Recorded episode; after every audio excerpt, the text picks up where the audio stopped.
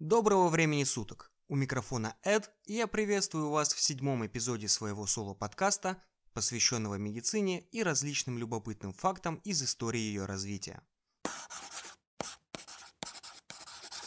Хоть обещанного и три года ждут, я все же постарался не тянуть кошачьего за хвост, так что сегодня попробуем разобраться в истории происхождения такой операции, как кесарево сечение, узнаем, откуда взялось само это название – и при чем тут вообще кесарь или цезарь?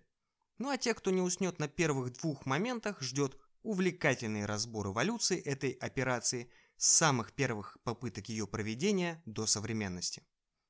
Что мне вообще нравится в истории медицины, так это то, что самые опасные хирургические вмешательства в полости человеков начали выполнять еще в глубокой древности.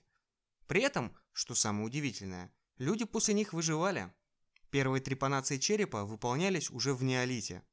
И нет, тут под трепанацией я не имею в виду какой-нибудь случай, где один гоминид бахнул другого камнем по голове, потому что не поделил с ним добычу. Судя по многочисленным находкам черепов и однообразным отверстиям в них, расположенных в схожих местах, понятно, что это результат определенной манипуляции. А следы заживления костной ткани на краях этих отверстий говорят о том, что человек жил не один год с этим отверстием в дальнейшем. Зачем и, главное, почему это делалось, сейчас доподлинно неизвестно. Затем шел огромный период времени, когда все считали такие операции невозможными, и только в современной истории человечество снова возвращается к настолько радикальным вмешательствам. Схожая картина и с кесаревым сечением. Первые упоминания о том, что необходимо вырезать ребенка из тела умершей матери, относят к своду законов Помпилия. Тогда, правда, эту операцию проводили в большей степени по религиозным причинам. Вроде как захороненный в чреве матери младенец может стать вместилищем для злых духов. Такое, поверьте, как вы понимаете, не возникло на пустом месте. Возникающее трупное окоченение способствует выталкиванию нерожденного плода – и о каких-либо биомеханизмах родов в этом случае речи не идет. Так что зрелище того, как из мертвой матери, разрывая все на своем пути, вылезает мертвый ребенок, в те времена можно было бы объяснить только злыми духами. Но, видимо, в редких случаях, когда данная операция производилась незадолго после смерти матери, удавалось извлекать и живых младенцев. И теперь самое интересное. Ну, если вы филолог. Название операции дал сам Помпилий в VII веке до нашей эры. Звучит оно как «секцио Цезария», и некоторые этот термин переводят как «королевский разрез». Секцио – это разрез, а Цезария – Цезарь, царь, правитель. Но слово «Цезарь» стало нарицательным от Гая Юлия Цезаря. А Помпилий жил намного раньше, до него, и, соответственно, слово «Цезарь» тогда не имело значения правителя. Правителей тогда называли словом «рекс». Как же тогда правильно перевести термин «секция Цезария»? С первым словом все вполне понятно. Даже сейчас вскрытие трупов коротко называют секцией, и с этой трактовкой вопросов никаких нет. Теперь же, что означает слово «цезария»? В латинском языке есть несколько однокоренных слов – эксцизио, циркумцизио, цезура, и все они происходят от глагола «вырезать». В итоге правильным переводом Секция Цезария стоит считать не королевский разрез или королевское сечение, а вырезающее сечение. Ребенка как бы вырезают из тела матери. Хорошо, предположим, что это так, и мы правильно перевели название кесарево сечения. Ну, тогда откуда в имени римского императора взялось имя Цезарь или вырезанный? Можно, конечно, пошутить, что имя Цезарь Гаю Юлию дали после смерти в результате событий в Сенате, но это не так. Все дело в отношении к тем детям, которые в результате кесарево сечения извлекались живыми. В те времена их называли цизонос или вырезанными. Считалось, что цизонос особенные и как бы отмечены богами. Такая избранность импонировала Гаю Юлию, поэтому он решил закрепить это в своем имени. Есть также легенда, что он сам был рожден путем кесарево сечения, но данная история не находит каких-либо подтверждений. Вот такие необычные повороты. Не кесарево сечение от слова кесарь, цезарь или царь, а совсем наоборот. Ну и если кесарево сечение в периоде до нашей эры выполнялось только на умерших в родах женщинах, то начиная с конца 16 века нашей эры эту операцию стали выполнять на живых, ну или еще живых женщинах. Считается, что первую достоверно известную операцию кесарево сечения провел хирург Траутман в 1610 году. Существует также версия, что в 1500 году эту операцию выполнил Якоб Нуфер, но она звучит очень спорно по нескольким позициям. Во-первых, он был свинопасом. Немного далекая специальность от медицины. Во-вторых, его жена, а именно ей он делал кесарево сечение, не только выжила после операции, но и прожила до 77 лет, родив при этом еще пятерых детей. В общем, слишком много фантастических совпадений для средних веков не находите? Кстати, тот самый Франсуа Марисо из моего прошлого выпуска относительно кесарево сечения писал, что его производство равнозначно убийству женщины. И на то были причины. Отсутствие асептики, антисептики, даже банального обезболивания.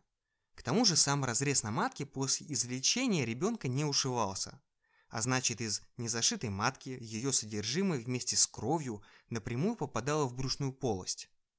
Сепсис и сейчас уносит множество жизней, что и говорить про те далекие 1600-е годы. Лишь к концу 19 века летальность кесарево сечения удалось снизить до более-менее приемлемых 20%. Сейчас, конечно, этот процент стал настолько небольшим, что в среднем частота рода разрешений кесаревым сечением в Российской Федерации составляет около 25% от всех родов. Любопытно, что в Бразилии на долю кесарево сечения приходится 80%. Но это связано с тем, что там женщина сама вправе выбрать способ родоразрешения. Ну и зачем напрягаться, когда можно не напрягаться? Понятно, что для того, чтобы вот так прочно обосноваться в современной акушерской практике, технике кесарево сечения пришлось многократно модифицироваться. Давайте попробуем проследить эти изменения, начав с так называемого классического кесарево сечения. Напомню, что условно любая операция подразделяется на три этапа – доступ, прием и завершение. В отношении кесарево сечения основные изменения и модификации касаются начального и заключительного этапов то есть доступа и завершения. Для классического корпорального кесарево сечения характерным доступом была срединная лапаротомия. Разрез по средней линии живота вверх и вниз от пупка длиной 20 см. Затем в получившийся разрез выводили матку и также продольным разрезом длиной 12 см разрезали ее, отдельно вскрывали плодные оболочки и затем извлекали плод. Заключительный этап операции включал в себя послойное ушивание всех тканей, целостность которых была нарушена в ходе оперативного доступа. Отдельно ушивалась матка, причем этот шов был трехслойным. Первым швом зашивались мышечные ткани, вторым – мышцы и серозная оболочка, и затем отдельно сверху ушивалась серозная оболочка матки. После этого матка погружалась обратно в брюшную полость. Затем поочередно ушивалась брюшина, апоневроз белой линии живота – кожа и подкожно-жировая клетчатка. Несмотря на кажущуюся надежность всех предпринимаемых мер и большое количество швов, операция часто впоследствии осложнялась спаечным процессом в брюшной полости и возникновением грыж передней брюшной стенки. Это было связано с большим разрезом как на коже и мышцах, так и на самой матке. Также из-за широкого разреза сама операция сопровождалась большой кровопотерей. Первая модификация кесарево сечения заключалась в том, чтобы уменьшить разрез на передней брюшной стенке. Она получила название корпоральное кесарево сечение инситу, то есть на месте. При ней разрез выполнялся между лонным сочленением и пупком, то есть производилась ниже срединная лапаротомия. При таком разрезе впоследствии уменьшается вероятность образования грыж. Также при таком разрезе невозможно вывести матку в операционную рану, поэтому разрез на ней выполняется непосредственно в брюшной полости. Отсюда в названии операции и присутствует фраза «in situ». Разрез на матке в этой модификации такой же, как и в классическом корпоральном кесаревом сечении, продольный по телу матки. Корпоральное от слова «корпус» – тело. Если классическое корпоральное кесарево сечение сейчас не выполняется, то корпоральное кесарево сечение in situ является вариантом проведения экстренного кесарево сечения в совсем нестандартных ситуациях. Таких, как, скажем, сросшаяся двойня, ну или сиамские близнецы, или в случаях, когда после родов планируется удалить матку. Недостаток корпорального разреза на матке заключался в том, что образовавшийся рубец часто был слабым и не позволял выносить следующую беременность или провести последующие роды естественным путем. Резко возрастал риск разрыва матки по рубцу. Этот недостаток был устранен введением в практику поперечного разреза в области нижнего маточного сегмента. На поздних сроках беременности это самый истонченный участок передней стенки матки. А после родов – из-за мышечного сокращения он сжимается и исходный размер сокращается более чем в два раза. Это позволяет в дальнейшем не только вынашивать последующие беременности, но и даже проводить роды через естественные родовые пути. Современные подходы к выполнению кесарево сечения включают не только выполнение поперечного разреза на нижнем маточном сегменте, но и сам разрез на коже живота делается теперь и с учетом оставления наименьшего косметического дефекта. Одним из вариантов такого разреза является классический доступ по пфаненштилю. Он выполняется в поперечном направлении по надлобковой кожной складке. Задаетесь вопросом, где это? Посмотрите на свой живот.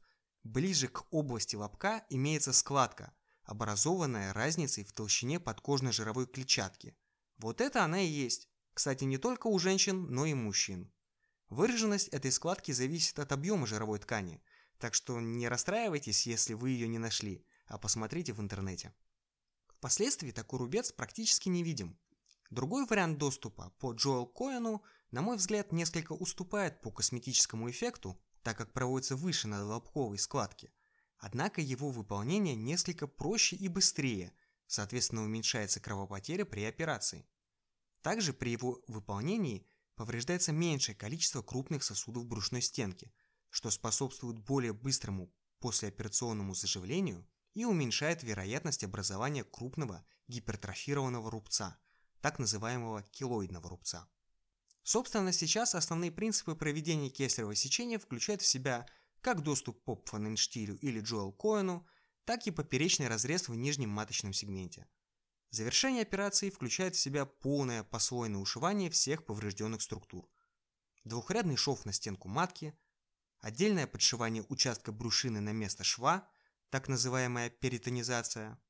Затем, после ревизии брюшной полости на предмет возможных повреждений смежных органов, послойно ушивают брюшину, мышцы и апоневроз передней брюшной стенки. На кожу накладывают специальный косметический шов. В дальнейшем на его месте образуется тонкий, почти незаметный рубчик. Данную методику можно было бы считать полностью отточенной и завершенной, но не тут-то было. Пытливые умы врачей всегда найдут что-то неожиданное и даже порой противоречащее логике. В отношении кесарево сечения неожиданные открытия были по вопросу «А так ли необходимо ушивать абсолютно все?» Оказалось, что нет. В частности, выяснилось даже обратное. Неушитые брушины и мышцы не только не влекут за собой никаких осложнений, но даже напротив снижают частоту послеоперационного спаечного процесса. Это открытие легло в основу нового подхода к технике кесарево сечения, которая во всем мире носит название израильской клиники Мизгаф-Ладах. Ну а у нас эту операцию зовут по автору – операция по Штарку. При ее выполнении не только не ушиваются брюшины и мышцы, также на стенку матки накладывается однорядный шов, а в процессе доступа к матке размер операционной раны расширяется пальцевым растяжением разрезанных тканей. Это позволяет уменьшить время операции, кровопотерю и уменьшает вероятность травмирования смежных органов режущим инструментом. Можно сказать, что израильские врачи нашли золотую середину между объемом оперативных действий и эффективностью. Да, все, о чем было рассказано, очень сложно, замудренно и отчасти непонятно. Но как вам такая история про 40-летнюю мексиканку Инес Рамирес Перес – она считается единственной женщиной, которая выжила после проведения кесарево сечения на самой себе. Находясь в 80 километрах от ближайшей медицинской помощи и осознав, что в процессе родов что-то идет не так, у нее не было медицинского образования, но это были ее далеко не первые роды, Инесс решается на отчаянный шаг. Выпив для анестезии крепкого алкоголя, потому что ни одна эпическая история не начинается со слов «поели мы как-то салат», Кухонным 15-сантиметровым ножом она произвела вертикальный разрез, который удался, правда, только с третьей попытки. Через него она руками вытащила ребенка, живого мальчика. Ножницами перерезала пуповину и затем потеряла сознание. На все это у нее ушло около часа времени. Придя в себя, мексиканка перевязала рану и отправила одного из детей за помощью. Через 16 часов она оказалась в больнице, где перенесла несколько операций и через 10 дней была выписана вместе со своим здоровым новорожденным сыном. Понятно, что успех в большей степени заключался в счастливом стечении обстоятельств. Мексиканка по наитию верно выбрала место разреза, не повредила другие органы и крупные кровеносные сосуды, она не потеряла сознание во время операции, ну и рана не успела инфицироваться в совсем неоперационных условиях жилища. Тем не менее, как по мне, Инесс Рамирес Перес заслуженно получает премию Леонида Ивановича Рогозова со словами «Хочешь сделать хорошо, сделай это сам». Даже несмотря на то, что операцию заканчивали квалифицированные врачи. В заключение хотелось бы подчеркнуть, что беременность и роды – это не такая простая штука, как может показаться по примерам людей, практикующих домашние варианты, роды в ванной, ну или той же Инесс Рамирес. Ошибка выжившего. У всех нас на слуху успешный опыт различных экстремальных родов, а про негативные исходы таких же ситуаций сказать уже некому. Следите за своим здоровьем и доверяйте его квалифицированным специалистам. А на сегодня это все.